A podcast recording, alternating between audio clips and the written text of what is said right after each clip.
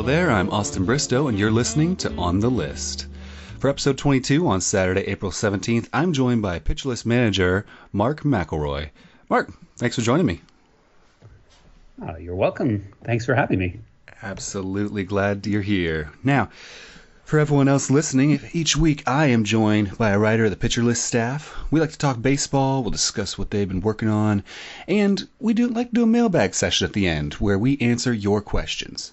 Now you can send those questions directly to me on Twitter. My personal Twitter is at Bristowski, and you can also follow the show at On the List PL.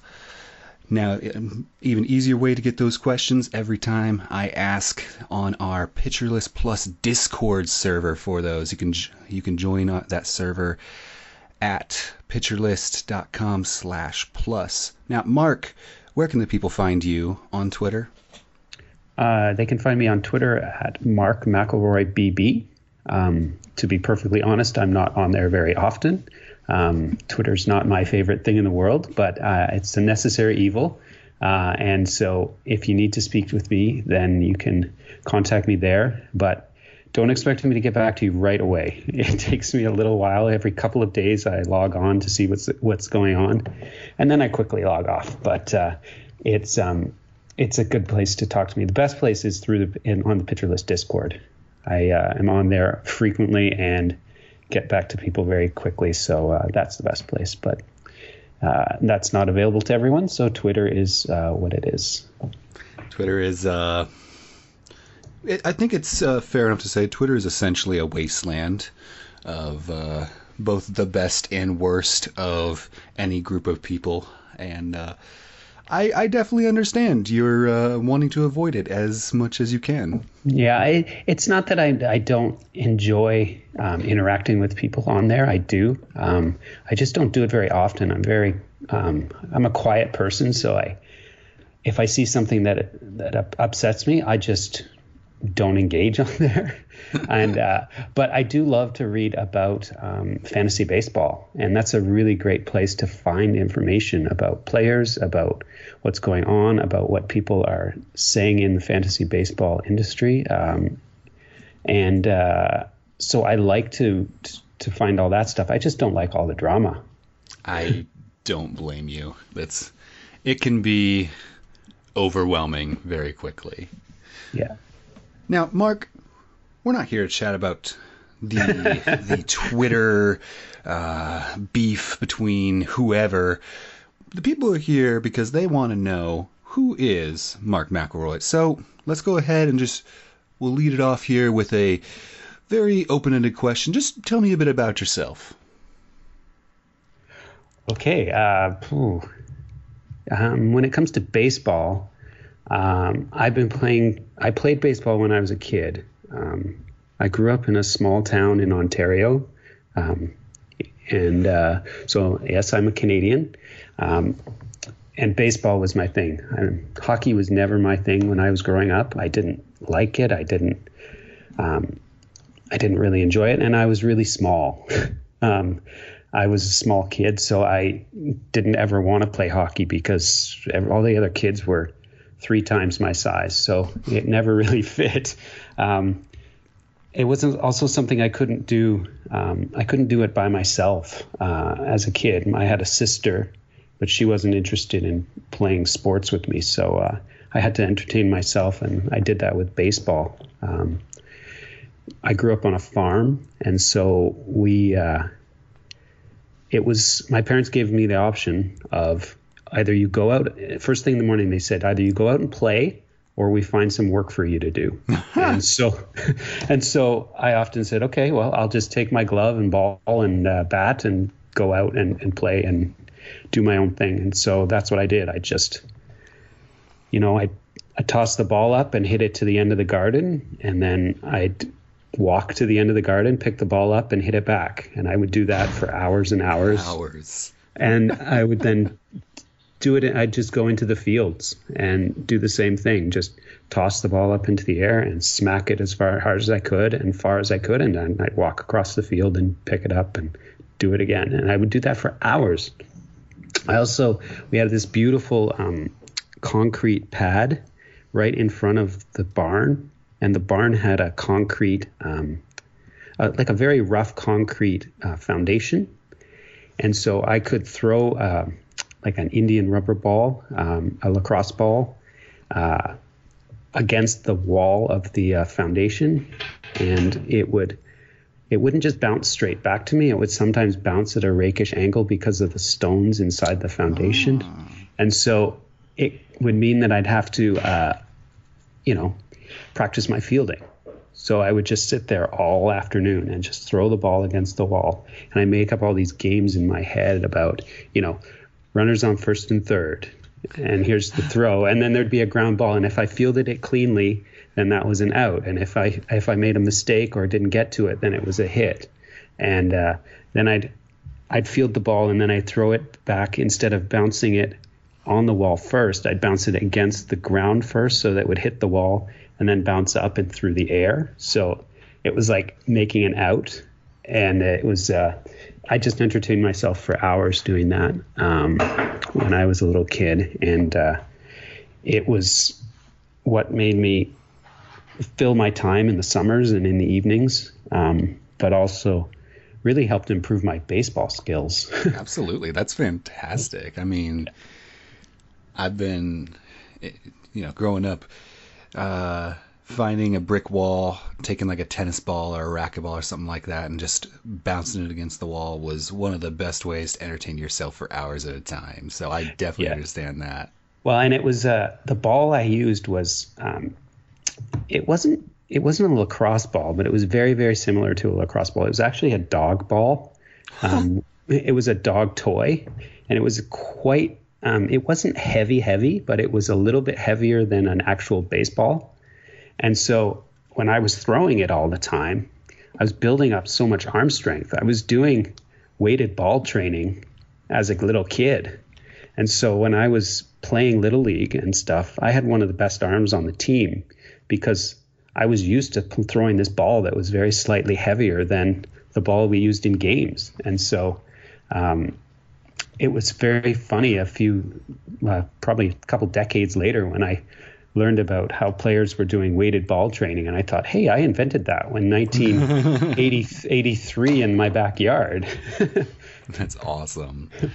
Now, how is how is baseball kind of viewed in Canada? I know hockey is the dominant sport there as far as popularity. American football is also fairly popular, as I understand. How is baseball viewed as far as you know popularity? How how much is it played? Like you mentioned, little league. I, how much is it played as far as you know high school sports, things along those lines?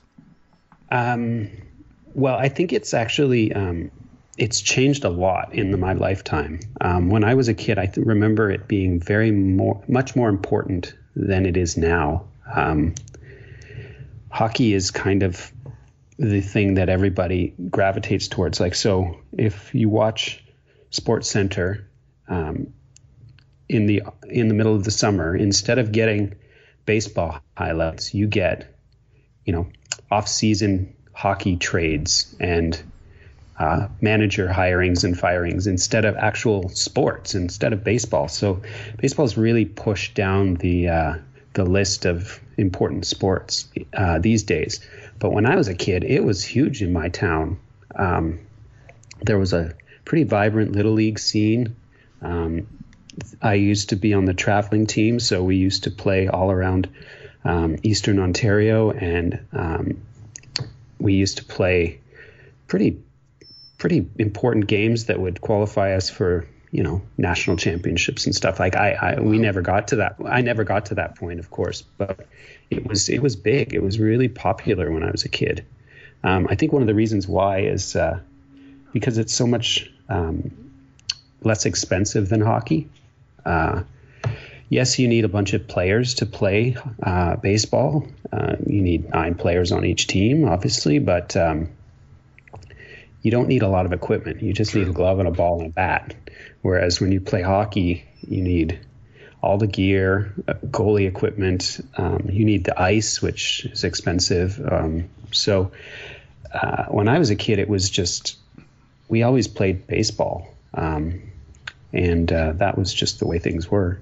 I uh, I don't know what it's like um, in other part was like in other parts of the country, but um, I know when I was a kid, when I was not living, I didn't live too far from Ottawa, and okay. it was only about three hours from um, my house to Montreal. So I was three hours from Montreal and three hours from Toronto, about basically three and a half, four hours from Toronto. And uh, so I was exposed to the Expos, I was exposed to the Blue Jays. And when I was a kid, they were a big deal because they had just, I mean, I was.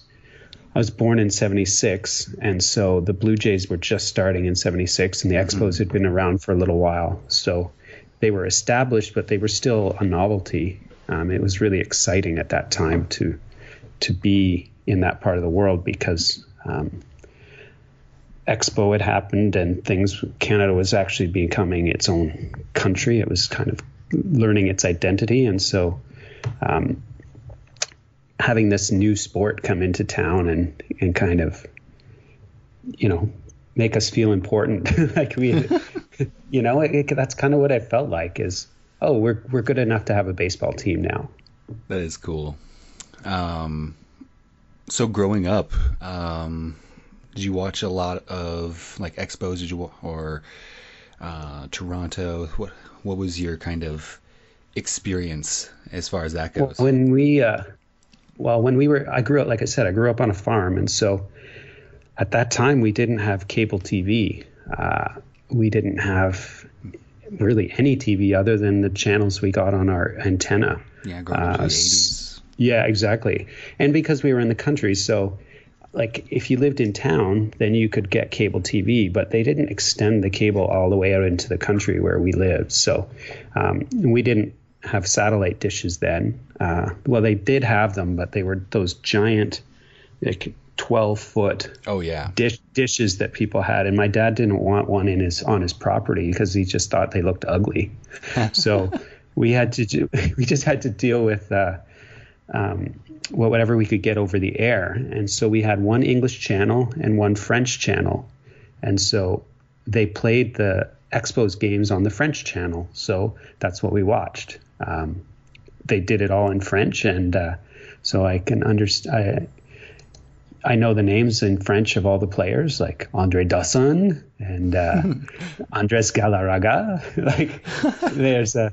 That's interesting. They just they don't say the names. Or they say the names, of course, but they they Frenchify all of them, so they have this little uh, French tilt to them. But um, it was really fun to watch with my mom, and uh, we couldn't see it very well because it was all fuzzy and and uh, frosty when we were because of the static. But uh, we watched it, we listened to it. It was fun to have it on in the house, and that's where I really learned to uh, learn the game, um, watch the game, play it as much as I could, um, and uh, and so I was really kind of an Expos fan when I was a kid because I watched it. Sure. But I love the Blue. I love the Blue Jays. The Blue Jays have always been my my main team. Um, we didn't. I didn't watch them a lot growing up. Um, but I listened to them on the radio, and uh, we got into um, Exhibition Stadium a couple of times when I was a kid on special trips and stuff. But um, yeah, I was always a Blue Jays fan. So yeah, you we were chatting a little bit before we started recording about Exhibition Stadium. I was totally unfamiliar with it, so explain to our audience, those who are also like myself unfamiliar, what was Exhibition Stadium? So, Exhibition Stadium was uh, the place where the Blue Jays play. I believe they started there. Um, the exhibition it's called exhibition stadium because it took place at the uh, central national or the canadian national exhibition grounds. Uh, so that's uh, just a big national fair um, where they had a football stadium uh, that they converted into well they didn't convert it they temporarily put um, they crammed a baseball diamond into one of the corners, and so it was really uh, it was really ugly. It was really cold. It was very windy there because of the the water, the wind off the lake and stuff. So it was pretty nasty place to play, and it had always had um, artificial turf, so it was very ugly. Uh, especially in the 80s, that like super bright Super artificial bright turf green. color. Yeah. it's it looked awful, and a lot of times it would get snowed out in April and early May, and it was just uh, it was rough. It's rough. You have to tip your cap to the uh, people who played in in some of those nasty ballparks back then. But uh, I remember getting. At, uh, I'm looking at pictures here. They only had the dirt around the bases, home plate, and the mound. Um, it, like you said, it was basically like a similar to like a football stadium essentially, and so a lot of the seats are not at all close. It- Yeah. It looks bad. yeah. Yeah well you, you think about you have to put you have a football field that has parallel sta- um, stands. Yeah, and the well, the field on the inside well that's not even close to how a baseball diamond is made.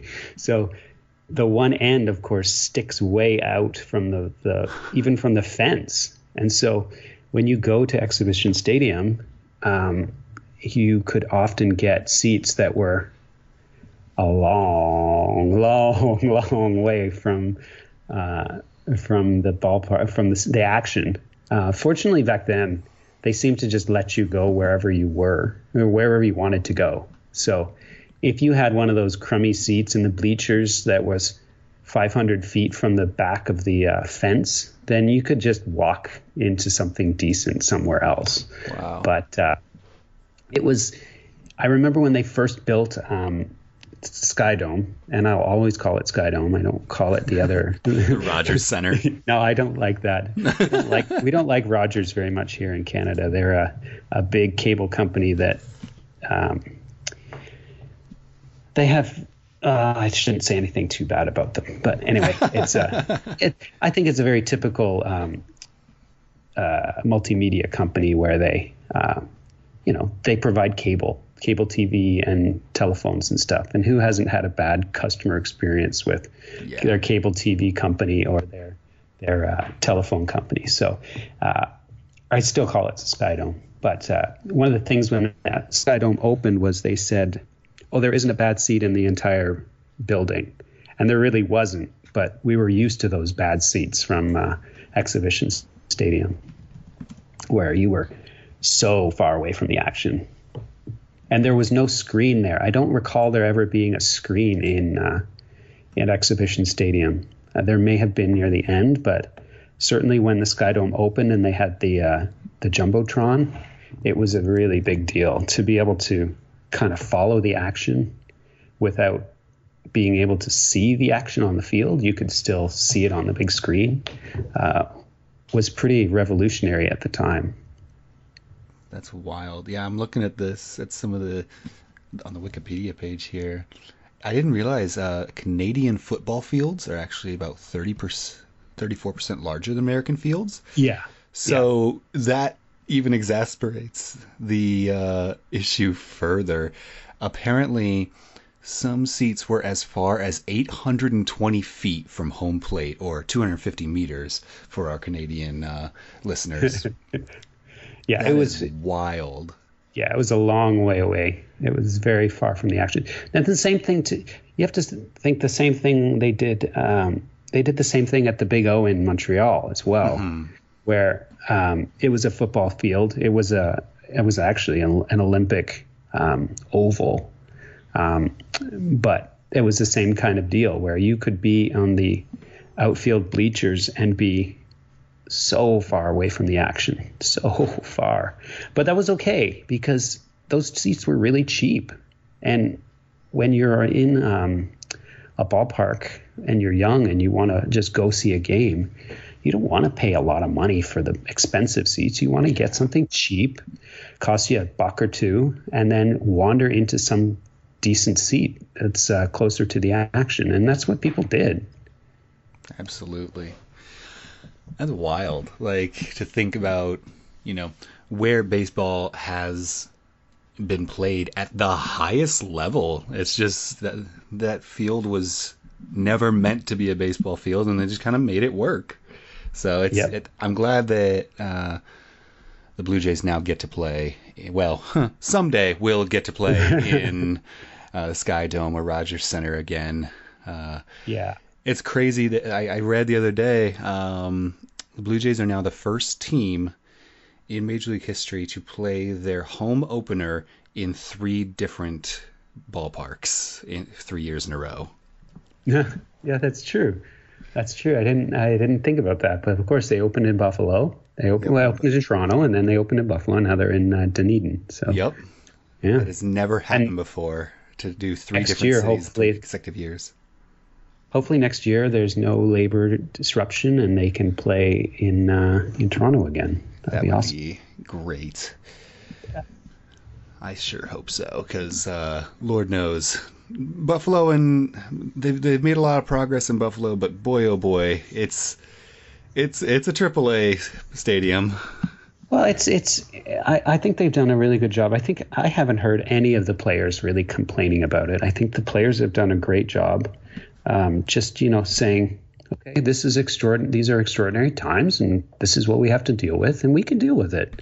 Like, I I, I think that they've done a good job. I mean, I. I I'm glad to have the games. You know, Absolutely. they could have very they could have very easily said, you know what, Blue Jays, they're just not going to play this year. It's too complicated, or we're going to stick you into another ballpark and um, make you share it with another team. You know, they didn't do that. They just uh, they did the best they could, and they did some made some upgrades, and um, it's actually going to be a really nice play, place for the young Blue Jays to play in Dunedin and in uh, in Buffalo in the future, because hopefully the, some of those upgrades will um, will they'll keep the changes and let the uh, minor league system improve, and so maybe they'll be able to get more talent that way. Young players say, "Hey, we got a pretty good ballpark there in Buffalo. Let's uh, let's go sign with the Blue Jays." That's a good thought. I like that. now, you've mentioned you've been a fan of the Expos. Blue Jays are your favorite, but you're currently wearing a Seattle Mariners hat. What's going on there? Oh, I know. I uh, well, I grew up in Ontario, and I moved to British Columbia in uh, January of 2016. So um, it was my first time living on the West Coast. My wife um, transferred for work, and then I transferred for work as well. And so we live in in British Columbia now, and uh, I'd love to be a Blue Jays fan, except that they finish they start their games at four o'clock. Well, a lot of days I have to finish. I don't finish work until six or seven o'clock, and I walk through the door and the game's over. Yep. So I have to have a second team to cheer for. Uh, all our all us West Coasters have two teams that we like, especially if we're transplants from from the East, because you can't just not watch baseball in the evening. That's that's, something fair. that we do. So uh, I've been following the Mariners, and the Mariners are close, right? Um, it's only a two and a half hour ferry ride for me to get to Seattle. So um, they can be not only be a team that I can follow, but also a team that I can quite easily go and visit and, and watch play. So um, I have a, four o'clock in the afternoon team and then a seven o'clock in the evening team, and uh, the Mariners are it. Um, I I don't know why I chose the Mariners, just maybe because they're close, but um, especially now that um, I could have the option of watching the Padres as well, or the uh, um, yeah, I guess the Padres are the top team that everybody's navigating Oh man, towards. Padres are a fun team this year.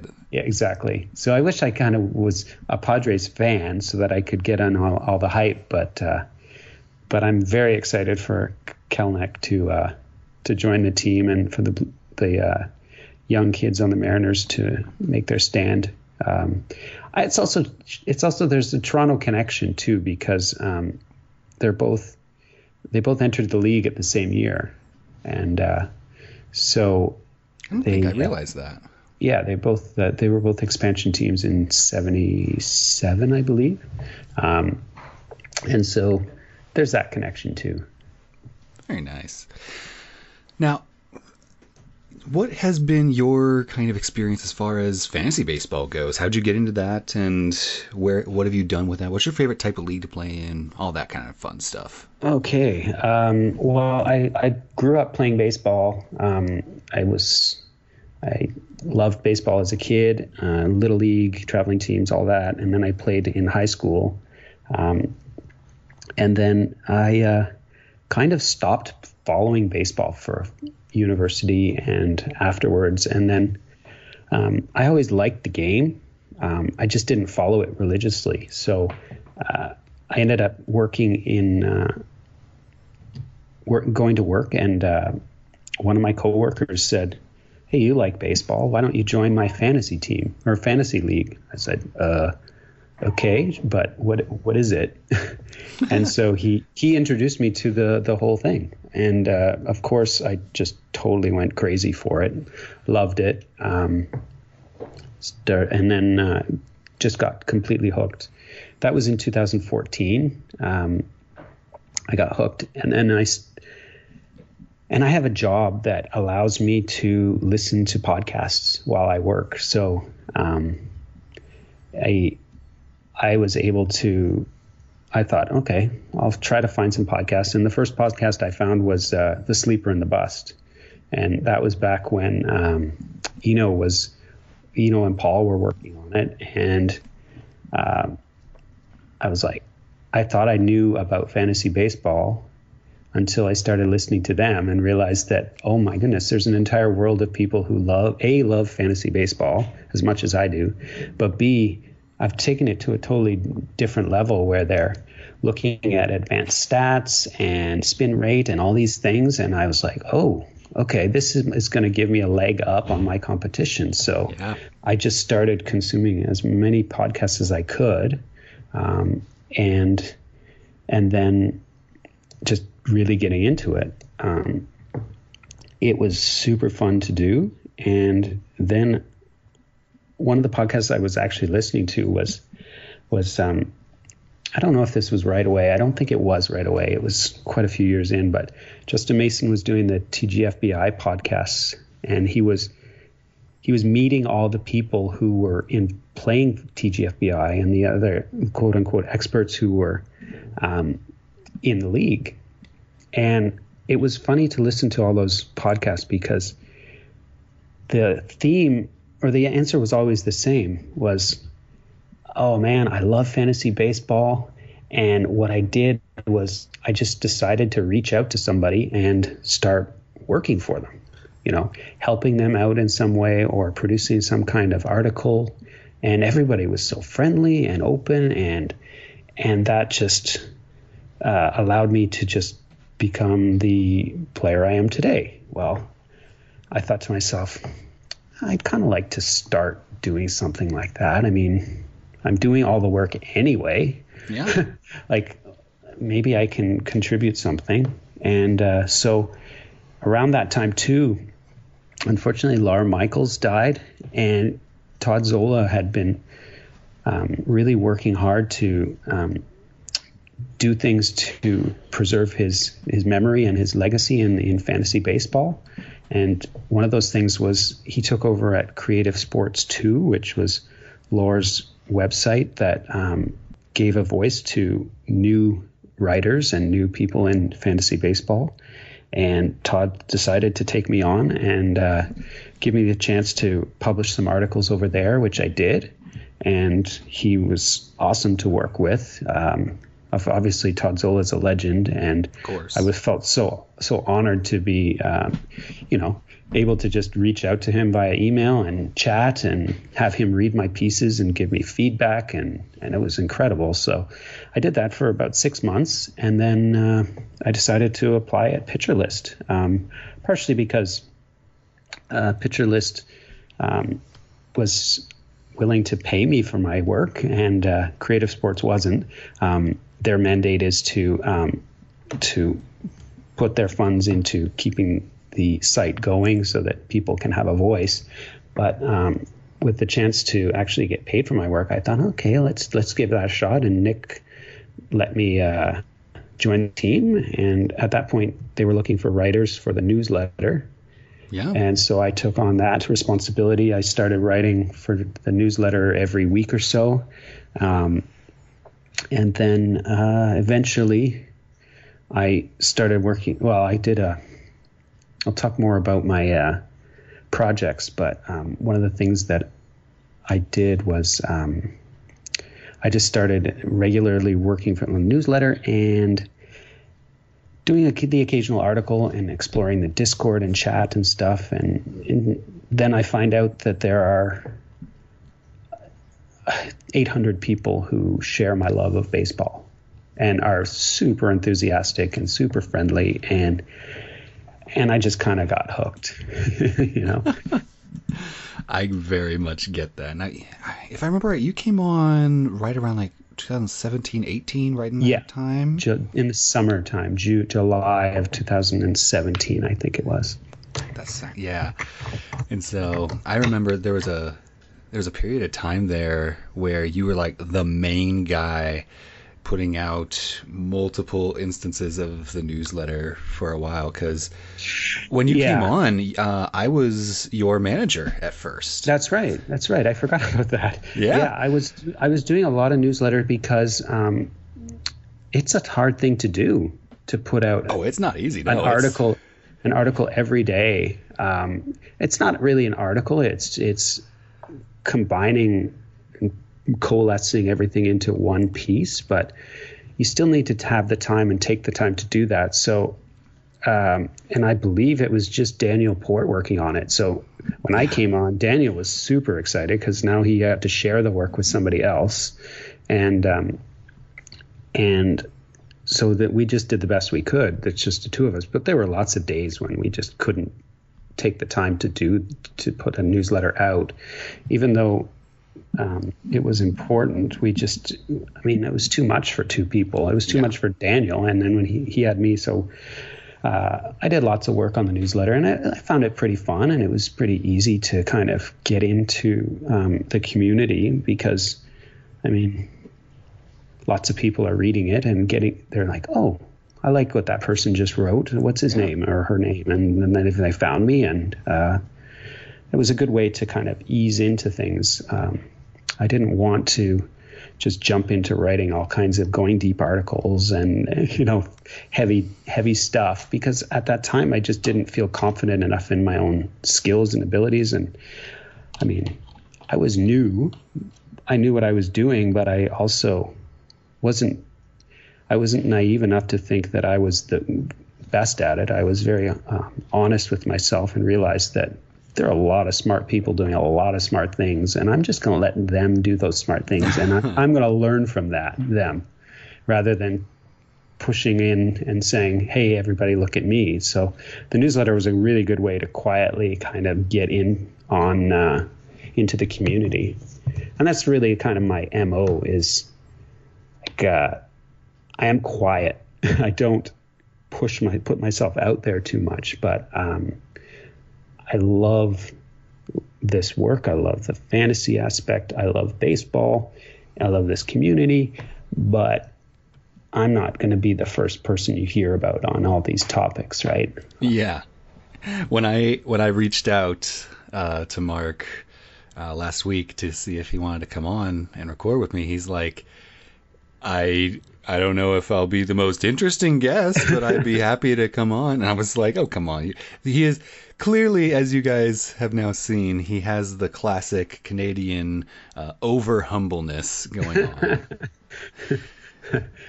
I don't know if it's over humbleness. It's just I, I think it's I think it's really important to understand that there's so much of this game that we don't understand.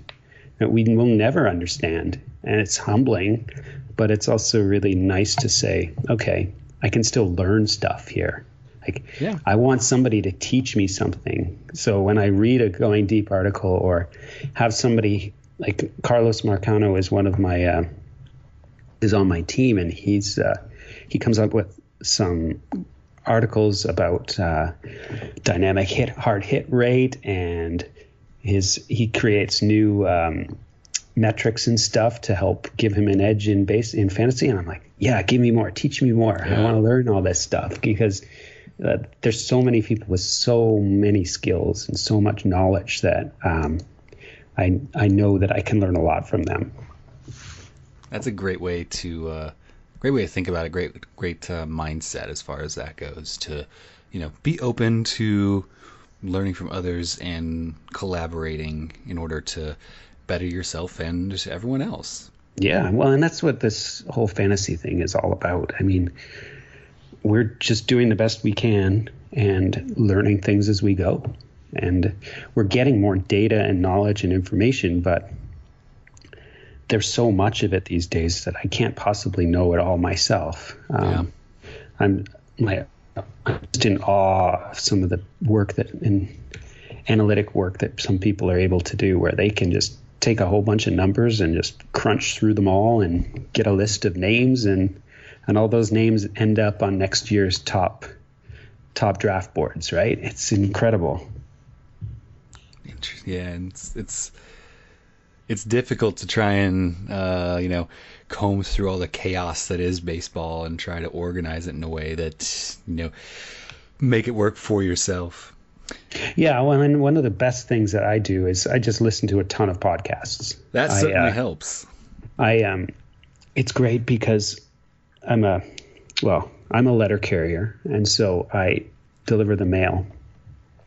And as I walk and do my deliveries, I just have my iPad, uh, my iPhone in my pocket, and it just plays podcasts at almost double speed, like 1.75 or 1.65 speed. So I can, in my typical delivery day, I can listen to pro- approximately, I would say, 12 to 16 hours of wow. podcasts every day, which means that I not only get all the information every day um, of of the news and what's going on, but I also get the perspectives of so many different people on all these um, news stories and all the players that are involved. So I can then kind of instead of just following one person, I can kind of coalesce all those different perspectives and opinions into my into the one that I that I have, right? So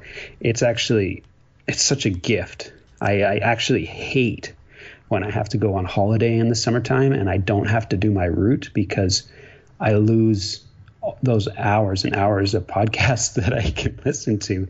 And so I fall behind for those that one week and I come back and I'm like, okay, got to get back into this the routine of learning about all these players again. But uh, it puts me at a disadvantage when I actually take a week off from work yeah. in the summertime because I just don't have that 15 hours a day of podcasts. and, so, and it's not like I'm listening to 15 hours in a day. I'm listening to 15 hours of podcasts that are condensed right. and shortened into my workday. So if I'm walking around for six hours, then I can actually listen to the equivalent of 15 hours of podcasts in those six hours. Yeah, listening to it at almost double speed. There, yeah. yeah, exactly. Exactly. What uh so what are your what what would you recommend? What are what are your go-tos as far as your fantasy baseball podcasts? Oh, well, um, I was introduced to fantasy from uh, from Sleeper and the Bust. That's my first first one that I always listen to. Um, I just they are my you know my go-to. Sure. Um, I listen to the RotoWire podcast every day. Uh, they're great on the news and what's going on and the kind of trickle down impacts that an injury might have on a team. Um, I love, uh, of course, I always listen to. Um, I really am impressed with uh, Ariel Cohen's Beat the Shift podcast because sure. he, he talks so much about strategy, and I love the strategy of fantasy. Um, and he's so good about about dissecting all the intricacies of all the um, the formats and the different yeah. strategies that go into every decision that we make, and it's really it's really helpful. I legitimately um, think uh, Ariel Cohen is one of the smartest people in the fantasy baseball community.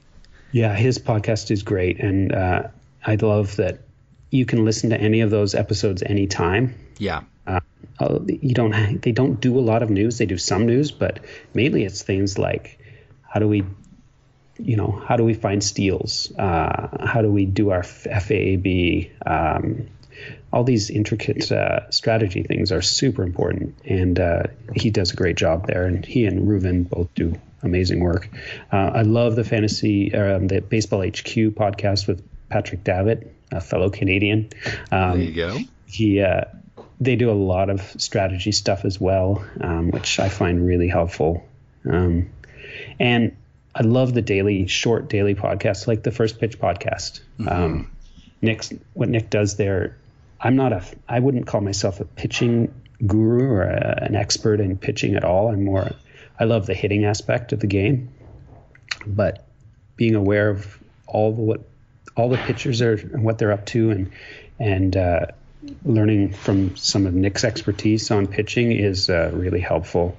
Um, and I have to say that the number one, as soon as it pops up on my my feed that I absolutely listen to first, I drop everything to listen to is the uh, the Autobot podcast. Um, it's the uh, um, Justin Vibber and Chad Young and Niv Shah have an Ottoneu podcast that um, I love listening to.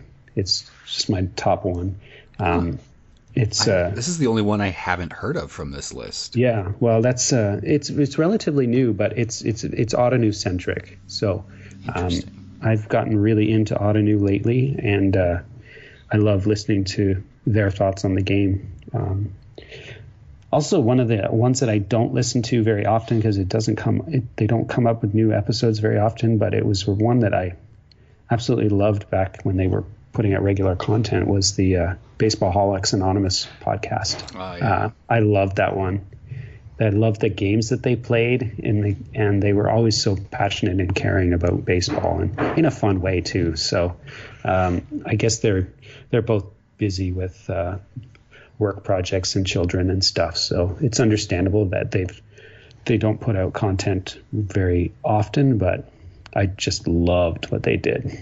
Yeah. Um, and if I wanted, if I can just push uh, the um, Pitcher List Networks podcast, um, I really love what Adam Howe and Kevin Hastings are doing with the uh, the On the Wire podcast. Yep. Um, it's really fun to listen to Kevin talk about his teams and how he navigates the NFBC and the big high stakes uh, leagues and teams that he has um, mm-hmm. because that's something that I aspire to do is to play in those leagues. But um, he has so much knowledge and expertise, and and just um, he's very pragmatic and down to yes, earth with his decisions, and he doesn't overreact. He doesn't uh, get overly excited about any of his moves. He's just very steady and calm and strategic, and he passes that information on, and it's invaluable because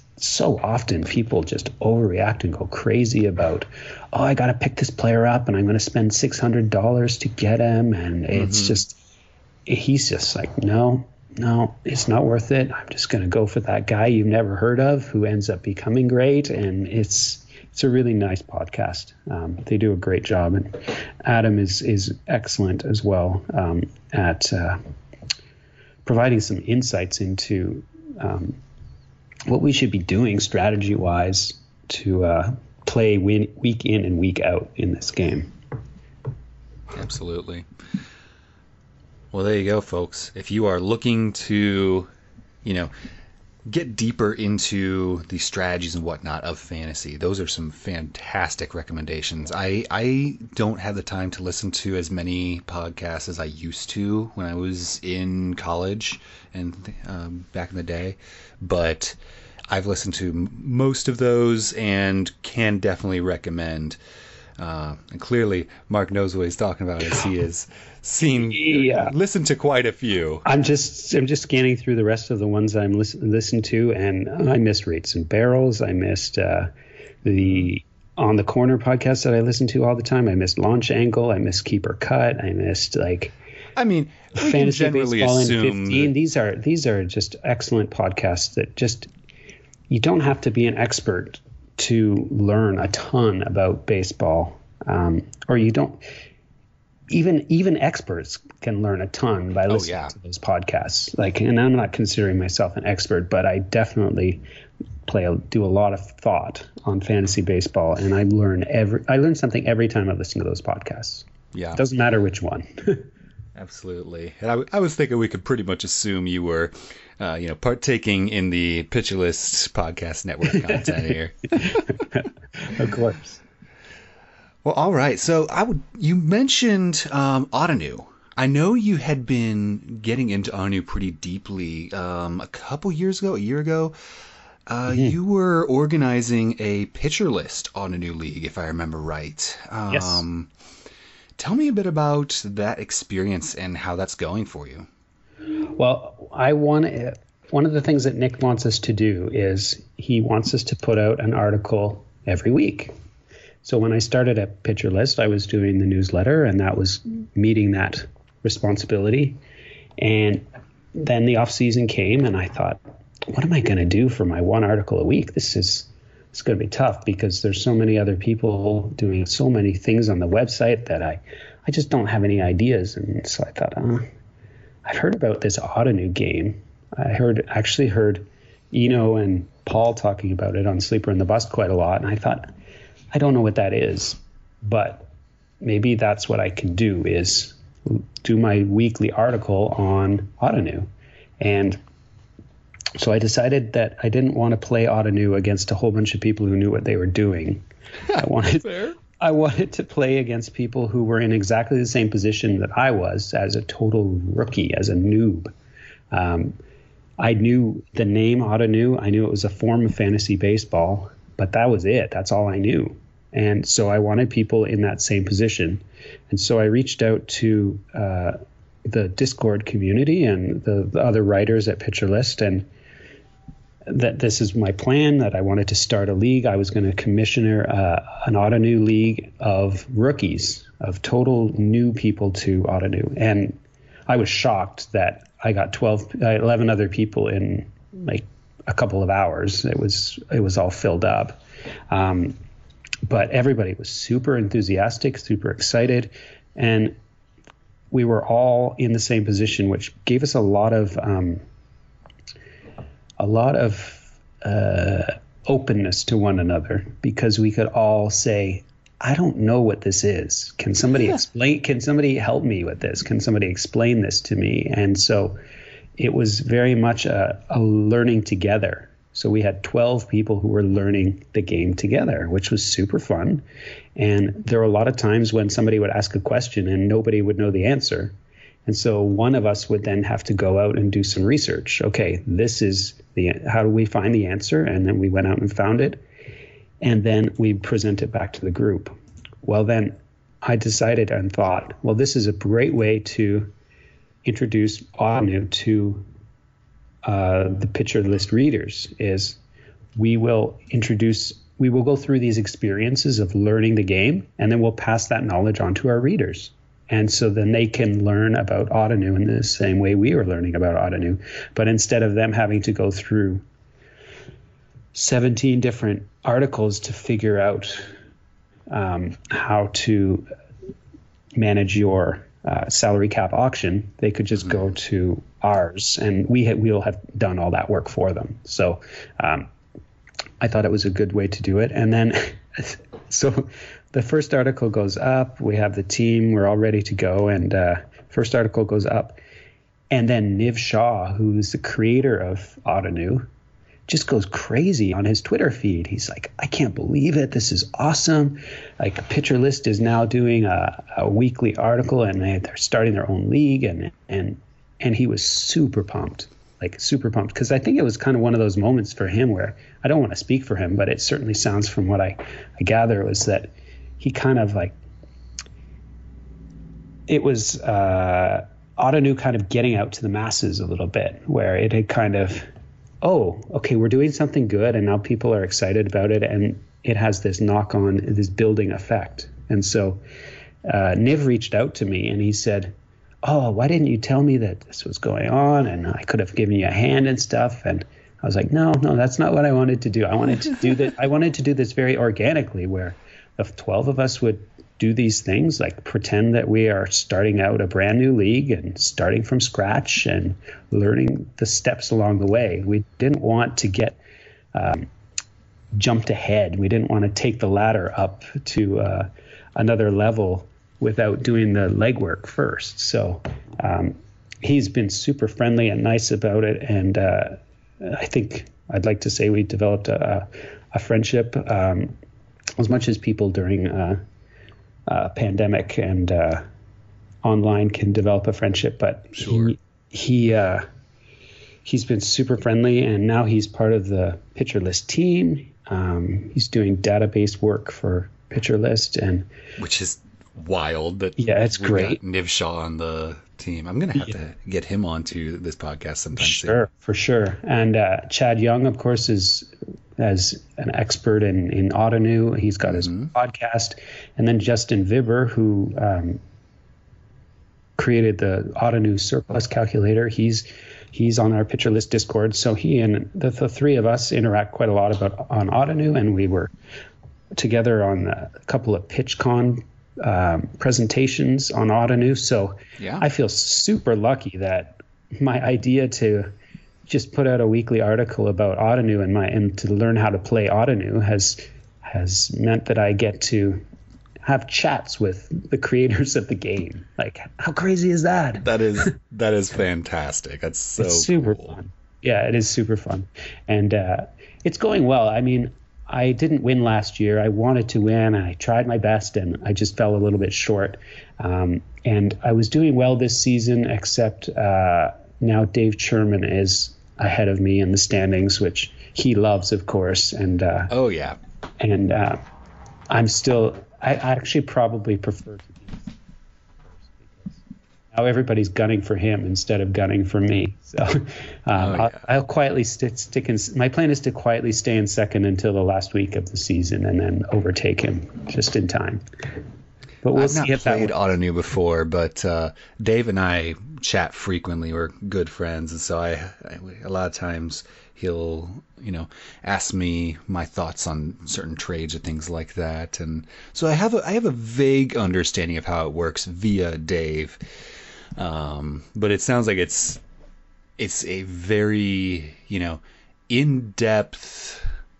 Uh, almost a dynasty focused sort of thing, and it's kind of kind of it's it's it's not i wouldn't call it a dynasty league because um, it's it's more short term than that um, because the way the system they've added the feature of arbitration so at the end of every season your players salaries go up two dollars if they played in the in the league so uh, in the majors so if you say if you have a twenty dollar Kris Bryant, for instance, at the end of the season his salary automatically bumps up to twenty two dollars.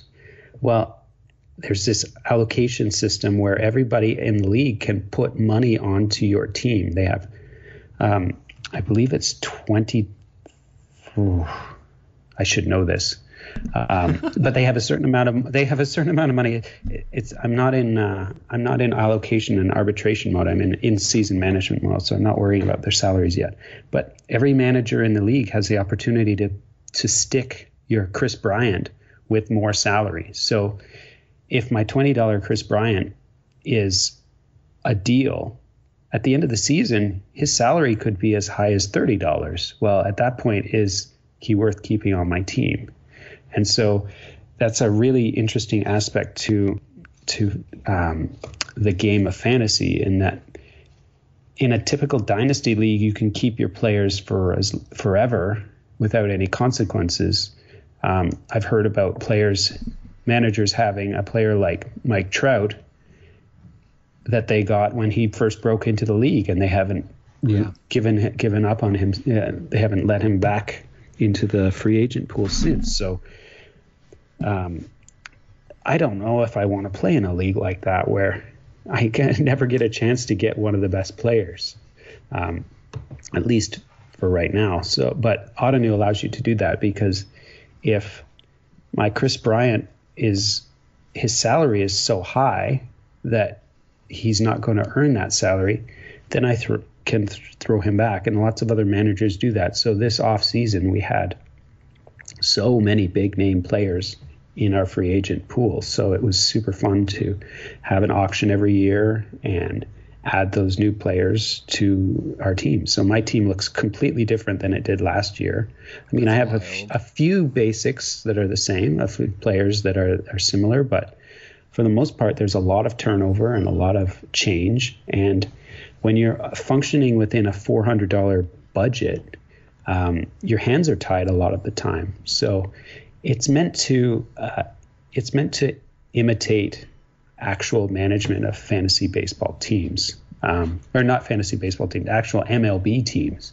Right. Um, because just because like the Cubs have Kris Bryant, they brought him they brought him up as a rookie, but now as as the Cubs know, his uh, his his salary his uh, contract is up, right? And he has they have to decide whether or not they want to pay him the money that he wants, or if they're going to let him go. Well, it's exactly the same concept with our with the Kris Bryant on my uh, Ottoneu team. At the end of the season, I'm going to have to decide whether I want to pay his higher salary or let him go. Yeah, that's actually a really good transition as I know we wanted to talk about out of the park baseball, but before we do that, I definitely wanted to, you know, have, have a quick discussion on what type of things do you like to do outside the baseball realm? Like what kind of hobbies do you have, interests, things along those lines? Oh, um, well, my wife and I uh, love to cycle. Um, Victoria is a very cycle friendly city um, with lots of bike paths and trails and mountains that aren't too far away for all different kinds of cycling. So uh, we do road cycling, we do uh, trail riding, and we do mountain biking. Um, and we do that probably, well, my wife does it every day of the week for sure. But um, I, I go out probably five days a week on my bike to either mountain bike or to get on the trails or just go on a long uh, road ride. So tomorrow we'll probably ride up to the airport and back. So that's around, I don't know, 80 to 100K. Uh, Shoot, dang. Yeah. So um, I was expecting you to say, like, I don't know, 10 kilometers or something along those lines. Oh my gosh. Yeah, yeah. We uh, we go long long distances and and we like it to the point where we will go to um, like when we went to LA last summer or a couple summers ago.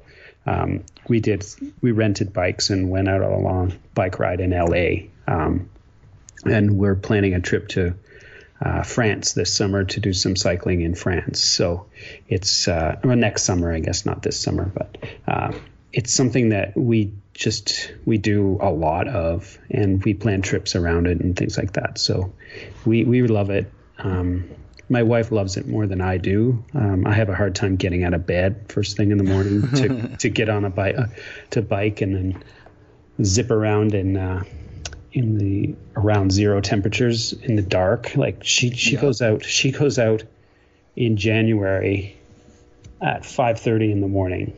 Oh my gosh. She bikes for 2 hours and it's still dark out when she gets oh home. My, so yeah. I, that's not that's not my favorite thing to do, but she loves it. So and it's wow. something we can do together and I support her in in that that and um, we do it together most of the time. Um, it's a little easier now that the weather is nicer, but um, I would imagine. Yeah, yeah. we don't get any snow here in Victoria. It's not like um, other parts of Canada where we get five months of of snow. Um, in Victoria, it's very mild. Um, we're around the same. Uh, we're one of the most southern parts of the country. Um, certainly, it's very temperate here because of the Pacific Ocean, but our weather is very much like it is in Seattle, where Occasionally there'll be a little snow, but it doesn't last very long. It's mainly rain in the winter. So it means that we can cycle all year round. And there's different um, kinds of cycling for different type times of the year. So in the summertime, you do road riding because it's too hot to do anything else. Uh, in the winter, we do, in the spring and fall, we do uh, trail riding. So um, it's uh, not on the pavement, it's on you know dirt and gravel sure. and things like that. And then in the wintertime we do mountain biking because it's um, you're not going very fast, so it doesn't uh, you don't get that cold wind in your face. Um, but you also have to do a lot of climbing, so it keeps your heart rate up, and you're doing lots of sweating and stuff. So it's quite warm when you're out there in the in the wintertime on the mountain. So we just uh, alternate different times of year to go different kinds of bikes. And uh, Victoria is a perfect place for it because there's so many options. That's awesome. That's yeah. Uh, so while you were uh, while you were talking there, I, I'm I just just to confirm, you did say 80 to 100 kilometers. Yeah. yeah. Okay, so for our American listeners, that's between like 50 to 70 miles. Yeah, yeah. Those uh, we call the we call them a donut ride when you do 100k. Um, so we uh, we do that a few. We'll usually do that every Saturday and Sunday. Um, oh my gosh! And and it actually, you know, it it sounds awful, but it's not that bad because what you do is you just get on your bike, you ride for, you have a destination. So yeah, a lot of times we'll go to a brewery or we'll go to a, a winery or we'll just go to my dad's house and we'll bike the 50 kilometers there. We'll stop, we'll have a picnic or grab some food or have a beer or whatever. And then we get on our bike and come home. You know, you break it up and it's it's fun and you have a destination, you have a goal, and we don't do it in an hour. We do it over the course of an afternoon. Um, so it's it's not as as hard as you think it is. The hardest part is just getting your uh, it's getting your butt used to sitting on the seat for that long. Yeah, I would it's, imagine. It's a little uncomfortable. Um, your body is sore at the end of the day, but once you uh, once you get used to the seat, then you can really go as long as uh, you're able to. Um, it's it's fine, and it's a good way to stay fit. And and uh, we love the perspective on a bike because you see so much more uh, when you're biking than you do when you're zipping along in a car, and that's why we love to bike when we we are traveling and visiting other places because um, you can just stop anywhere or slow down even and uh, have a look around if you see something cool that you want to check out. So um, it's a and you also get to go off the beaten path. So we don't go to the places that uh, tourists go because the places that tourists go uh, aren't very conducive for cycling. So sure, the best place to cycle are on quiet roads where you know people don't spend a lot of time. So uh, it's super fun to find those trails, and every city has um, a community of cyclists who know all the best places to to bike, and so you can hook up with them through uh, social media and uh, apps and stuff, and uh, find some amazing trails that you never would have found on your own. But uh, it's all just right there for you, so we love it.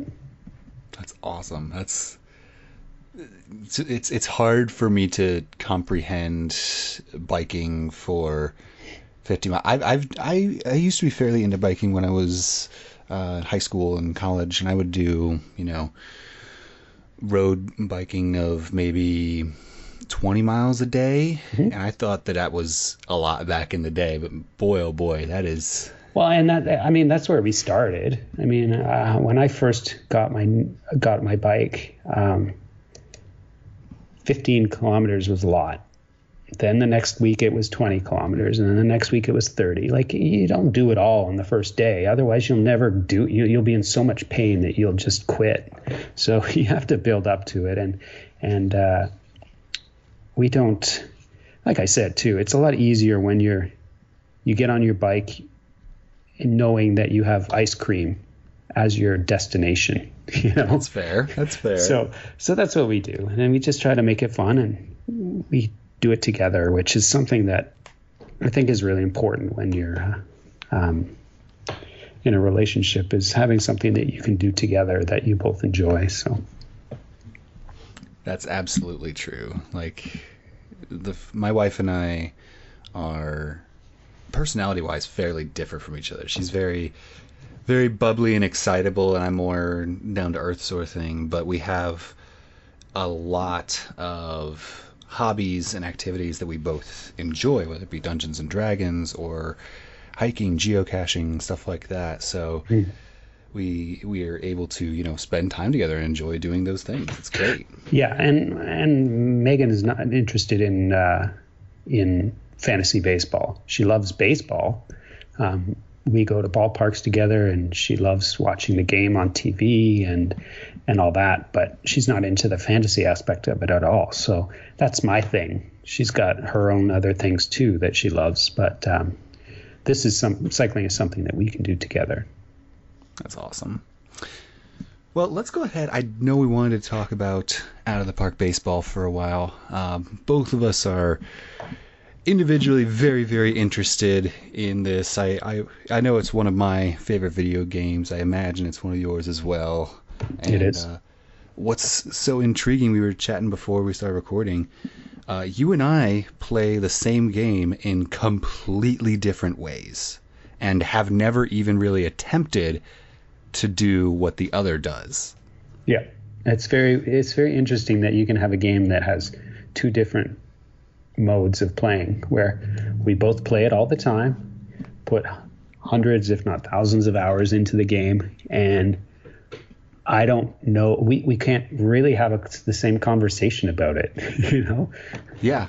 You like it's it's crazy that you and I really cannot relate that much to each other's experiences, even though I like I'm I can safely say I put over two thousand hours into this game, but you have no idea what I'm talking about if I well, start going too it's, far. It's in. not that I don't know what you're talking about. I do like we do speak the same language. It's just um, I I don't have the same kind of experience in immersion right. in that aspect of the game. You you play the you play the standard game or the historical games, mm-hmm. and I play the perfect team.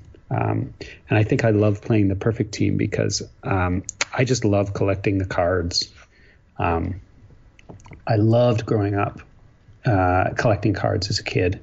Um, that was actually to go back to our first conversation when I fir- when I was a kid we didn't we had one chan- two channels and one of them was the French channel and so I didn't end up having a lot of interaction with baseball other than through the uh, the team that I watched but there wasn't a lot of um, I couldn't really keep tabs on what other teams in the league were doing or who their players were and stuff because I couldn't watch them on TV um, and those days if you wanted to know what the score was from the Kansas City and and uh, well at that time it would have been well if you wanted to find the Kansas City and the Chicago White Sox game, then you had to wait for the newspaper to come out and uh, and then you'd have to look up the box score.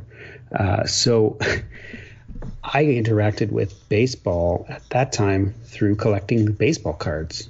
I learned all sure. the players. I looked at all their stats on the back. I learned uh, everything about the game of baseball and the players from the baseball cards. And so when a perfect team, I realized that you can collect baseball cards of old players and uh, and put them together to build a team. I was like, oh yeah, I'm into that. That's wild. Like so, it, it, give me the like 30 second elevator pitch of what perfect team is in out of the park baseball. Uh, it's a card collecting game. Uh, each card has different attributes that you um, that you use to uh, help build a team, um, and then that team battles it out through uh, simulations. So uh, if you put together a 26 man roster of cards. They go head to head in a uh, simulated game against my 26 um, player roster. And Interesting. It's uh, it's I love the uh, auction house, the trading of the cards. Uh, I think that's for me. I think that's one of the most fun parts of the game. Is uh, is when you open a pack, you can get your six cards, and then if you happen to pull a good card, then you can sell it on the auction house, or huh. and then uh, once you can, uh, if you do sell it, then you can use that those perfect points to buy other cards that you might want. So um, I always keep. I don't usually sell the cards that I I uh, don't have duplicates of. Just like when I was a kid, I only only traded my dupes Um, Sure. And uh, it's the same thing on the perfect team. Is you uh, you grab the cards, and if you get a duplicate, then you sell. You, you can trade them, and then or sell them, and then you can um, get use that money towards other cards that you want. And so if my if my perfect team um, roster has a deficiency at shortstop because my shortstop's arm isn't strong enough to uh, make the throw, and he ends up getting a lot of errors in the simulations.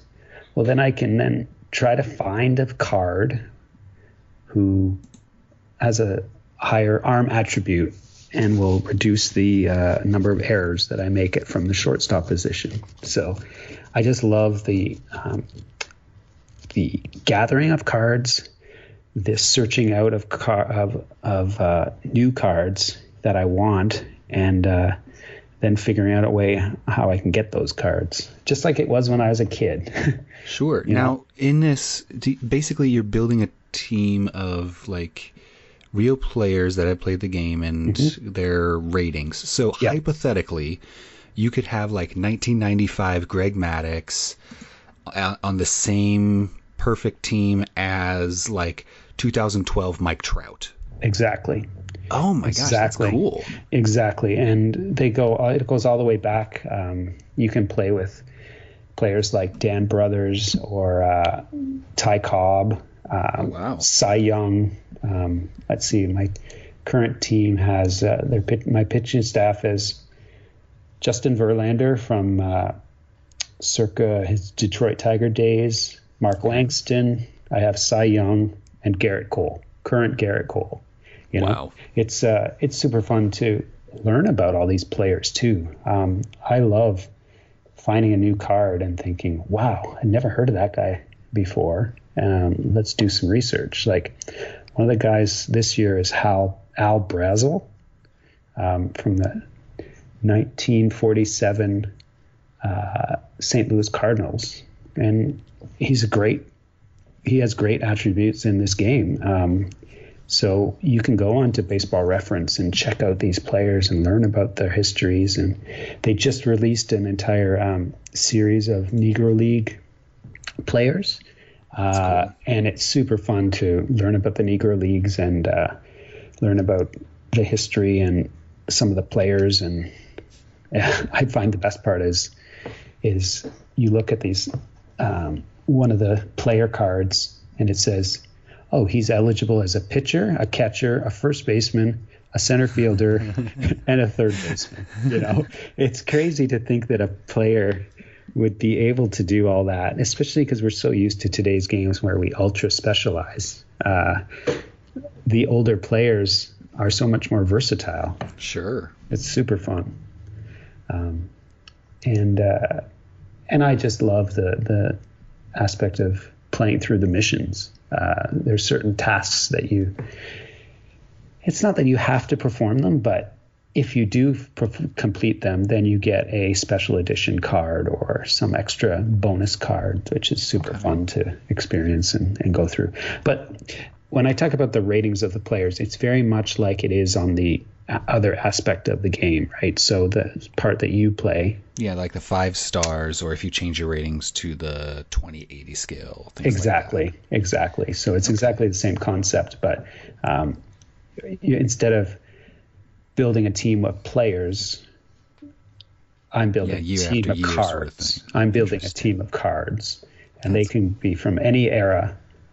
Um, as long as I'm able to pull them out of my packs, and you get packs by, um, you can either buy them or you can uh, can win them.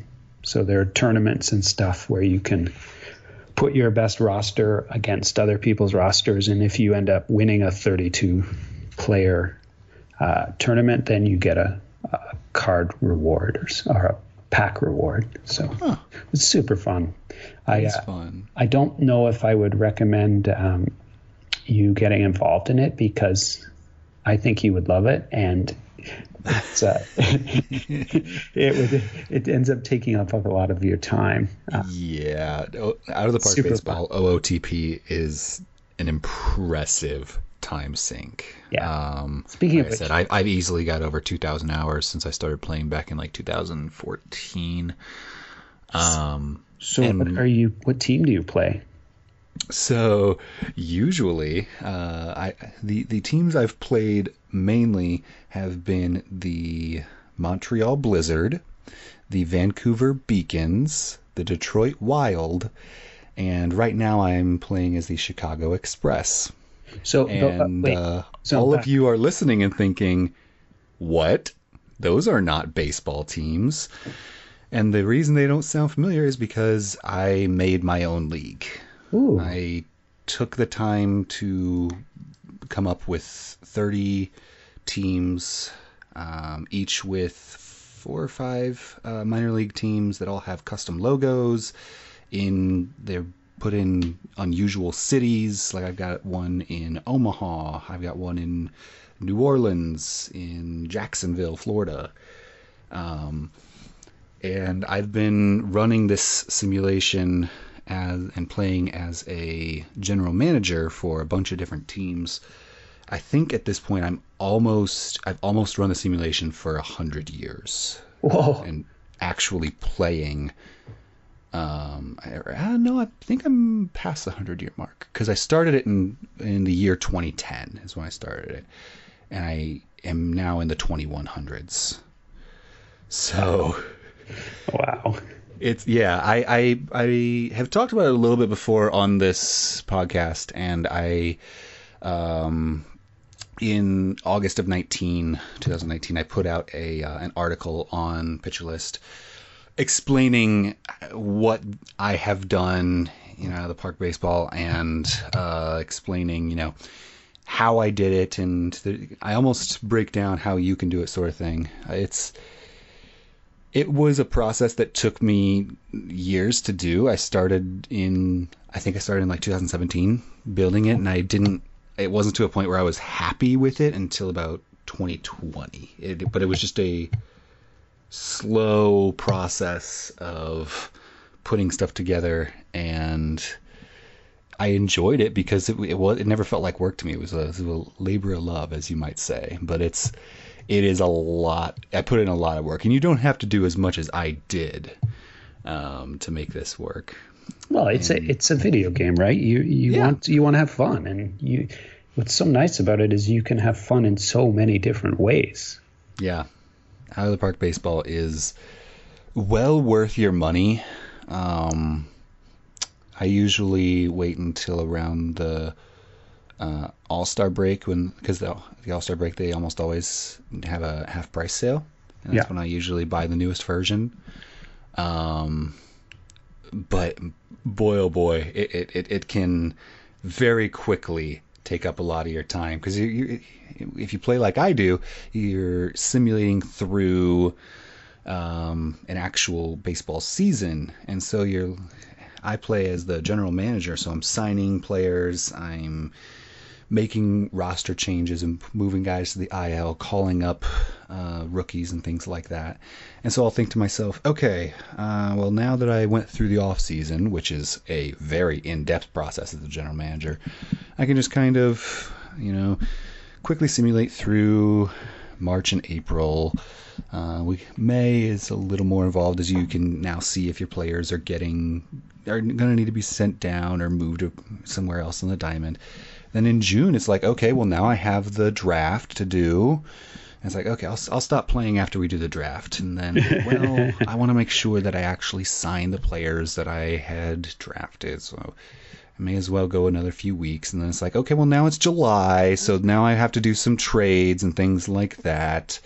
And it's, it's a very scary, like, you look at the clock and it's 10 p.m. and you're like, yeah, I'll just play for another like 20 minutes. And then you look at the clock again 20 minutes later and it's one in the morning and you're like, oh no, Yeah. oh no, I have work tomorrow. Yeah, yeah, it's super fun. I mean, that's that's what that's what games are for, right? It's a distraction. It's fun. It's it's. Um, I'd rather do that than watch some watch TV some nights. So that's what I do. You know, it's it's there's nothing wrong with that as long as it's not taking over everything, and obviously, but um, it's fun.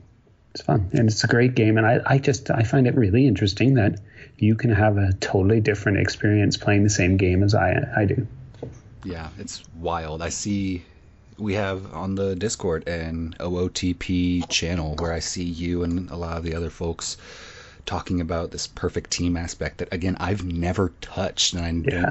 I up until about 15 minutes ago I didn't really understand it until you Yeah. explained it to me. No, it's- so it's- it's It's fun. Wild. It's, it's great, and uh, like I said, I love it because it's the card collecting. I think I'm a, I think I'm a hoarder, in a in a non-hoarder's body.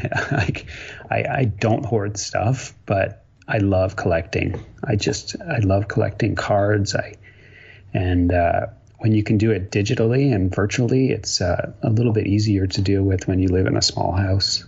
yeah, this is it's like this was made for you. exactly. Yeah, I really enjoy it. So it's fun. Now, I did want to talk briefly um, about ballpark trips. Uh, you and I were talking before, and you said you, uh, you know, prior to COVID and everything, you you and your wife will do a trip a year to go to a ballpark. Which, coming from Canada, I- it can be quite difficult, I imagine. So, what what kind of trips have you taken? Um, where have you particularly enjoyed, and where do you want to go next? Well, we uh, we have friends who love baseball as well. So um, when we moved away, um, going to a city, um, a central city, and planning a trip for like the, the groups of uh, different groups of us to go to the same city was super fun and a good way for us to keep in touch. So. Um, a couple of years ago, we went to Wrigley Field in Chicago, and some friends from Toronto met us there, and we got to spend the weekend hanging out in uh, in Chicago. So we'd basically just plan a trip around um, a certain city, um, depending on where the Blue Jays were playing. So one year we went to New York City and went to see the Blue Jays play in uh, in Citi Field. Um, so we were this we were the Canadians in the in the ballpark with our you know our Edwin Encarnacion jerseys and uh, and and just looking totally out of place and and there were those people who are excited when the visitor visiting team is doing well. So I I know we can be annoying, but uh, it's uh, it's really a fun way to plan a trip, and for us, it's an, also a really fun way to keep in touch with some of our friends who now live in a different city than we do. So, we've been to New York to see this the the Mets. I've been to Wrigley for the Cubs. Um, we've been to AT and T. Well, it was Oracle Park. It was AT and T Right. at the time. We just um, two summers ago we went to LA. So we watched the Blue Jays play Dodgers. Um, that was kind of one of those bucket list things that I really wanted to do was go to Dodger Stadium. And when the Blue Jays ended up getting a series there, I thought, oh yeah, we have to go.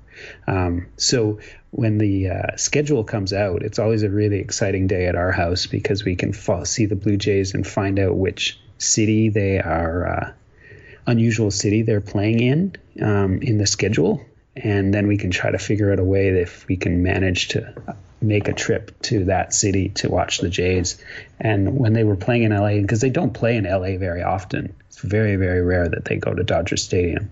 So um, we jumped at that chance.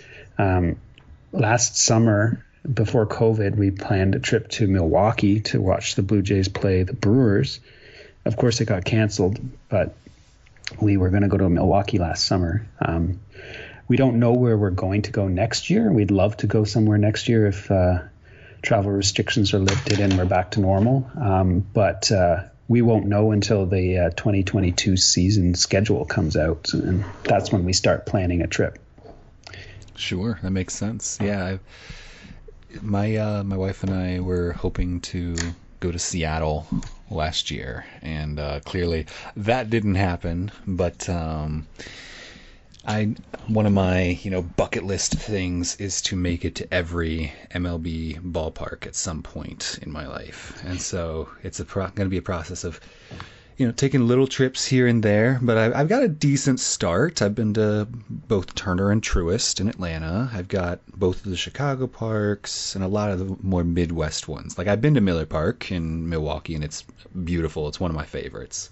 So it's just going to be, you know, working my way through. I've I've never been to New York City, so it'd be nice to go there for like a Pitcher List meetup and see if I can knock oh, yeah. those ballparks out at the same time. That'd be great. Yeah. Well, and that's one of the fun things about being in the Discord and being a part of the Pitcher List team is is now I can not only go and visit with my friends from real life, I can now go and visit some of my friends that I've met through Pitcher List and do a meetup exactly. because I know if I said to on the Discord, "Hey, I'm going to be in uh, in this city, anybody want to go to a game?" There'll be a bunch of people who would say, "Yeah, yeah, yeah, let's go to a game."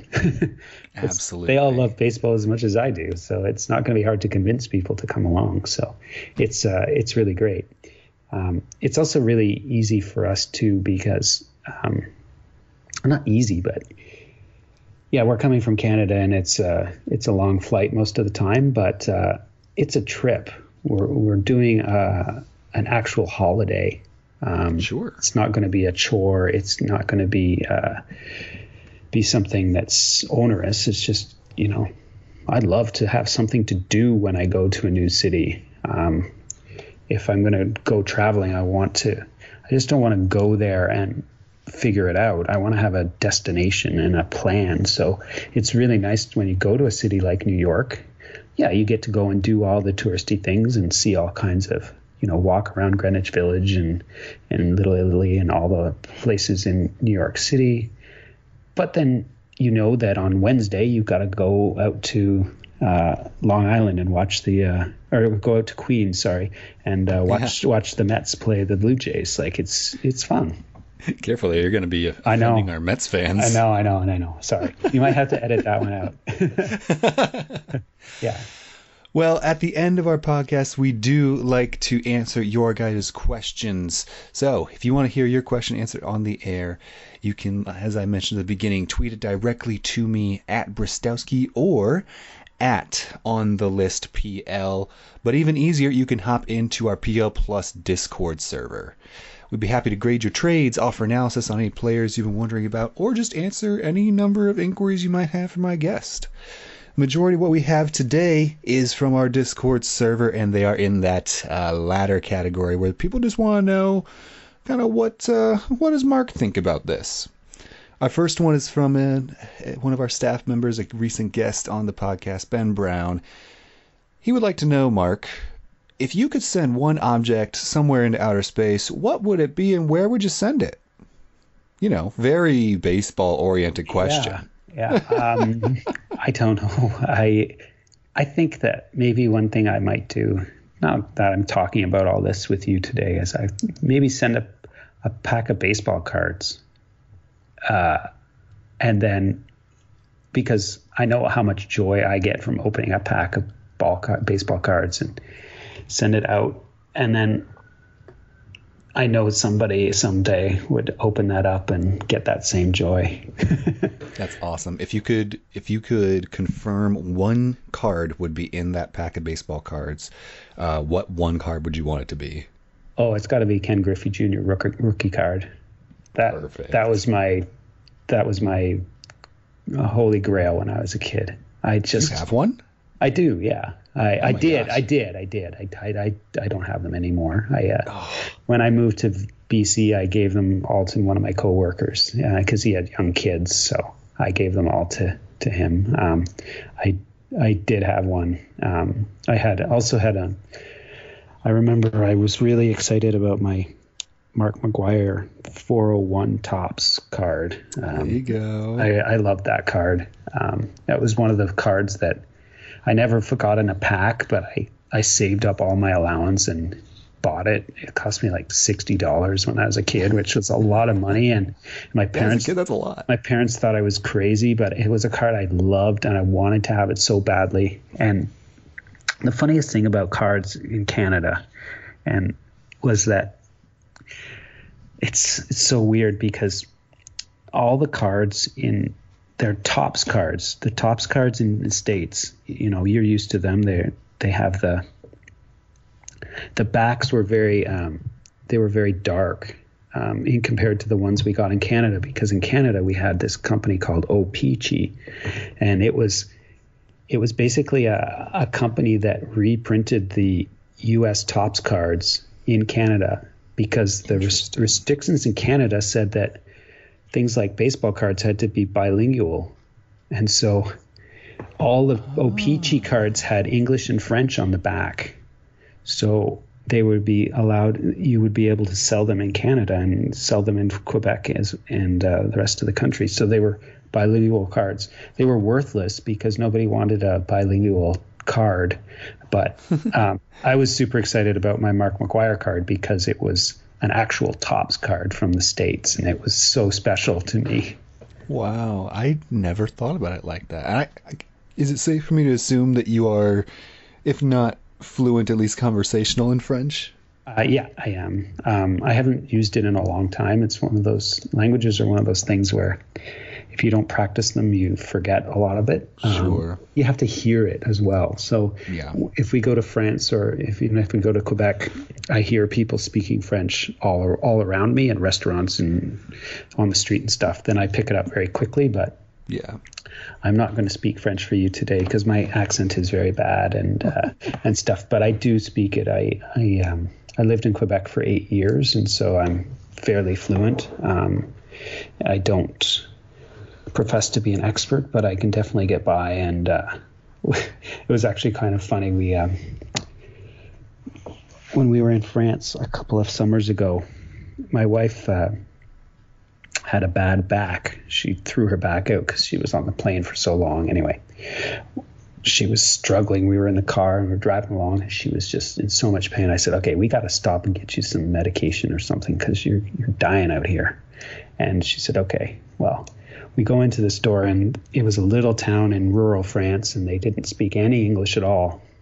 And my wife is my wife is trying to communicate, and the woman is just blank face. She had no idea what my wife is trying to say because my wife, uh, because the woman doesn't speak any English, and so I knew at that point I had to step in and bring hide all my fears about speaking another language, and I just said, okay. I started communicating in as clear French as I possibly could, and they were very.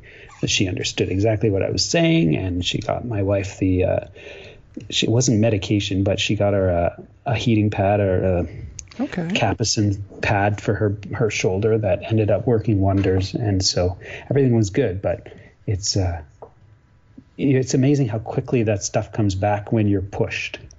It's really easy to not speak French, even if you're in Quebec, because so many people speak English. Right. But if you're in a, a situation where it's absolutely necessary, boom, you can just jump right in and and uh, and you learn very quickly. That's interesting. Yeah, fun fact about our fearless leader Nick Pollack. I am, if I'm not mistaken, Nick is actually conversational in French as well. Mm, very interesting. he took quite a few years of French in school, but I love that tangent from what would you shoot into space to how how good is your French? That was that is what this show is about. That was the best tangent we've had so far. Okay. Well, it's it's it's the O-Pee-Chee cards, right? The uh, exactly the, the, dual language. People don't think about those cards as you know they have to have a version in in English and French, and so no, I never even considered it. That's that's really interesting, and that's I know uh, Justin Paradis was actually our, our next had our next question wanted to know what some kind of interesting differences growing up and learning about baseball in Canada versus the U.S. might be. I know we discussed it uh, some earlier, and the, those O-Pee-Chee cards are, are, something that I, you know, as someone who has oh, never left the United States, um, that's something I would never would have even considered. Yeah. As, you know, a, a, facet of baseball in Canada. Yeah, it's just one of those things where the, I mean, I loved collecting them, and my um, I didn't ever think about it until I went to the card shop and I tried to sell some of my O-Pee-Chee cards that I thought were valuable because the Beckett Baseball Monthly said that they were uh, they were valuable. And the guy said, no, these are O-Pee-Chee cards. These are not Topps cards. Uh, these are not worth anything. So oh, no. I was disappointed as a kid, but it was still fun. I mean, what do you want? What do you expect when you're a kid? You know, everything's fun. And, sure. Uh, so it was it was good. But um, other differences, uh, it's just the access to information. Um, when I was a kid, I couldn't watch the games on TV, par- sure. partially because I was um, in a rural community um, and we didn't have access to cable, but also um, just because it's not the most important thing that they broadcast on TV. So um, it that's just that. It's just that, and we didn't have USA Today either. I mean, we did. You could get it, but it was always very late and it was very expensive. So I know most people would get their sports from USA Today. Um, yeah. And uh, that was just not as available. So we were, I was watching a lot of This Week in Baseball when I was a kid. That's how I kind of got into following what was going on. And uh, so I don't know if you've ever heard of it, Austin. Have you? I have, yeah. My okay. dad has mentioned it before. Um, I can't. I don't think I've seen it myself, but yeah, my dad has mentioned it to me before. Yeah, I loved watching it as a kid, and that was really my window into baseball. And I kind of always got the impression that that's what television was like in the states when I was a kid. It was, you know, you'd be able to watch these awesome shows about baseball every week. Like this is incredible, and it was a very very rare treat that I could that our antenna would pick it up that particular day and particular time. Um, so that was one of the things that uh, was my my my holy grail when I was a kid. I loved watching that. Sure. And and it was very few and far between. We didn't watch it very. I couldn't watch it very often, but to listen to that the TWIB notes and find out about all the hirings and firings and the players who were setting records and stuff like that was super fun for me. Absolutely. And so with the, you know, advent of the internet and streaming services, um, are you able to access things like MLB.TV and other oh, yeah. and whatnot? Yeah, yeah, yeah, yeah. Everything, everything from yeah, absolutely. Everything is exactly the same as it is in the U.S. now. Um, so you just blocked bl- blacked out for, I would guess, Seattle and Toronto. Well, yeah, just recently um, they blacked out Toronto. It used to be that you could watch the Blue Jays games in Canada on MLB TV, and then I think that was very. I think that started at the beginning of 2020 where you couldn't. Um, they blacked wow. it out just recently, which wow is so frustrating. But that's we uh, th- their blackout rules are very silly to me. They're they're so especially anti- in the 2020 season when no one was able to go to the park. Yeah.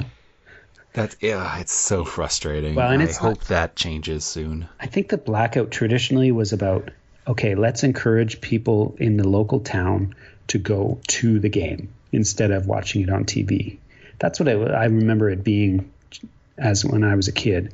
But that's just not a reality anymore. Right now, it, the blackout rule is about well, Frank, the blacking out rule in Canada is about us, us as me as a Canadian. Instead of buying MLB TV, I have to buy the cable package from Rogers, who owns right. who owns the Blue Jays, instead of um, so now I have to watch Sportsnet on uh, watch the game on Sportsnet instead of watching it on MLB TV.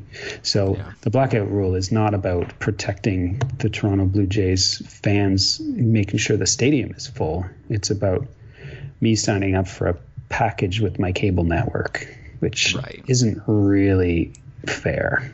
it's very frustrating. It is. Um, yeah, as a as a you know grad student myself, without a lot of money, I'm lucky enough that my dad uh, has a subscription to MLB TV, and so I can watch a lot of the teams that I want to watch, but I can't watch the Braves, Nationals, or Orioles in right. my area, being in North Carolina. I'm right. about five hours from each of them.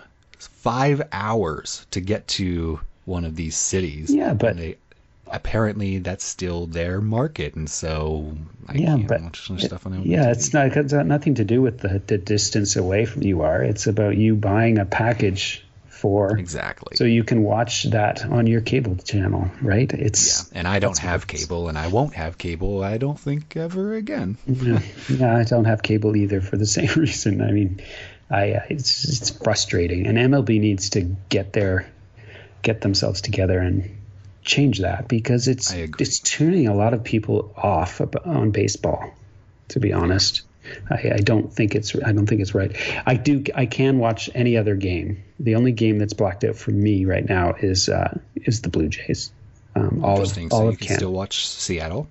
Yeah, I can. Yeah, it's actually Huh. if they were if they were talking about um, yeah, all of Canada is considered the Blue Jays market, and so it's got this is a perfect example of why it's got nothing to do with the distance away from the stadium. It's because the Blue Jay Toronto is what five thousand kilometers away from me. Yeah. yeah. So uh, I'm not just going to zip down to zip down for a game. Um, I certainly can't go down to uh, Dunedin right now. That's I don't even know how many kilometers that would be. 8,000, 7,000, who knows? But it's just about having access to Sportsnet TV. They want me to pay for a cable cable channel, which they charge extra for. But uh, Of course. of course they do. It's frustrating. But Uh, I looked it up for you. If you wanted to make the drive to Dunedin from Victoria, you were very close. It is 5,297 kilometers. okay, You were 52. very close. 50, 5,300 kilometers, essentially. So if I could get across the border, which I'm not at the moment, but uh, Right. um, if I could, it would take me what 50 six, hours. six days of driving. 50 hours of driving. Yeah, exactly. Going going through most of Washington, pretty much all of Montana and South Dakota, riding the border of Iowa and Kansas, or Iowa, Nebraska, Kansas for a while, through Missouri, a little bit of Illinois, briefly through Kentucky, down through Tennessee, all of Georgia, and then you get to Florida, but have to go about halfway down the state before you actually get there. Yeah, yeah. So there you go. Okay, so I'll, I'll get I'll get right on that. Yeah, you can bike it. It'll be no problem. yeah, how long would it take me to bike it? Uh, let me look. Let me look. Maybe someday. Um, It would take you 288 hours to bike it, apparently. That's still a pretty good pace. I don't think I could could do. Yeah, I don't know. That that seems that seems a little uh that seems wrong to me. That Uh, seems like it should be more than that for 5600 kilometers. At that at that time, at that distance, it would probably take me six months. 5600 kilometers. That's crazy. Uh, another question that was posed for you, Mark. What is your favorite ballpark snack? You're going to the park. You're like, you know what? I'm gonna spend twenty dollars on on one disappointing uh, meal. What are you gonna have? Um, I don't. Well, I gotta have a beer. I, Of course. I, I have to have a beer. Um, I might just put my. To be honest, I might just save my food money and put it towards more beer. Honestly, I usually do the same thing. I, I like to buy a, hot dog outside the stadium. Um, maybe get some peanuts outside the stadium, and if I can bring it in, then I will. But um, I usually will. If I can't bring it in, I'll usually just scarf it down in the parking lot and go in and then buy two beers or three beers at the ballpark instead. Yep. Um, I know when we went to LA, I couldn't believe the prices of uh, a can of beer in um, Angel Stadium and Dodger Stadium. It was just, I was like, you know how long I have to work to make enough after tax money to buy one beer at this ballpark? Yup. You start doing the math and you just can't believe it. Um, I would guess a can of Budweiser is going to be like twelve dollars there. I But like a can of Golden Road, like good beer, is going to be closer to like twenty dollars. I think that's I, th- I think it was something like 20 if I'm thinking if I can remember correctly it was around $22. And it was a big can to be honest. It was a big one, but um, it was a lot of money and And then I uh, and then I'm sitting there drinking it, thinking, okay, with the exchange rate, this is not a twenty-two dollar beer. This is like a a forty dollar beer, and Yeah. like I couldn't believe it. So a lot of times when I'm at the ballpark, to be honest, I'm thinking, okay, I'm not gonna buy some nachos for seventeen dollars. I'm just gonna put that seventeen dollars towards a second beer. I usually I like to go for a uh, a hot dog or a brat or something like that. Um, at Truist Field, the the go to they've got a uh, street taco vendor in in behind center field. That's very good and decently affordable. You can get like three tacos for like fifteen bucks, nice. which you know for ballpark prices that's not bad. Yeah. So yeah, I, that's usually my go-to there. Uh, I'm looking now at uh, the, the a ranking of beer prices for um, 2019. If we're looking at the like baseline cheap beer like Bud Light or something like that, it's looking like the most expensive place you can go is actually Citi Field with the New York Mets. Apparently, they're they're asking for 11 U.S. dollars. Eleven. Okay. I must have gone. I must have. Uh, I never got the small cans. I always got the like the quarts, the big. That's the fair. but uh, yeah, they they're it's pricey. It's pricey. It and is, it is wild. I, I know that I know part of the reason why they charge so much for the beer is because they have done some calculations about how much it's going to cost people to drink all the beer and then how drunk they're going to get. And then when people people get to a certain level of drunkenness, then they have to pay security to come in and deal with all the drunk people. So they like to keep the prices expensive. So instead of having seven beers, you're having two instead. Um, Yep. And then you just don't have to pay the security that same kind of uh, expense to to take care of all these drunk people who are running around the stadium. But um, I know it definitely works for me because I'm not getting, I'm not drinking seven beers at uh, Dodger Stadium. That's definitely fair. well, Mark, it's been a pleasure. Do you have any uh, kind of closing thoughts for us here? Well, I just want to thank you so much for having me. Um, it's it's really nice to talk about baseball. I think you probably have heard my voice getting more and more relaxed as we've gone through this conversation because I just feel, um, you know, I was nervous at first, and it's nice to just talk about baseball and relax. And I don't know if I said anything all that uh, revolutionary or interesting, but um, it was definitely fun to have a chat. And uh, thank you so much for having me. Well, it doesn't necessarily need to be revolutionary to for people to enjoy it. I think the the uh, I think the appeal of this podcast in particular, as opposed to the other podcasts on the Pitcher List Network, for is uh, just hearing everyone's different perspective. And you certainly have a unique perspective, as like you mentioned, you're one of the older uh, staff members, and you're in Canada. That that in and of itself is such a unique experience from so many of our uh, other staffers and listeners. So, thank you very much for coming on. And one more time, where can the people find you on Twitter? On Twitter, I'm at Mark McElroy BB. Uh, again, I don't, I'm not there very often, but that's uh, definitely a place to find me. The best place to find me is on the List Discord. Um, if you are able, join us, and uh, you can have chats with me as long as well as 800 other people who love baseball as much as you.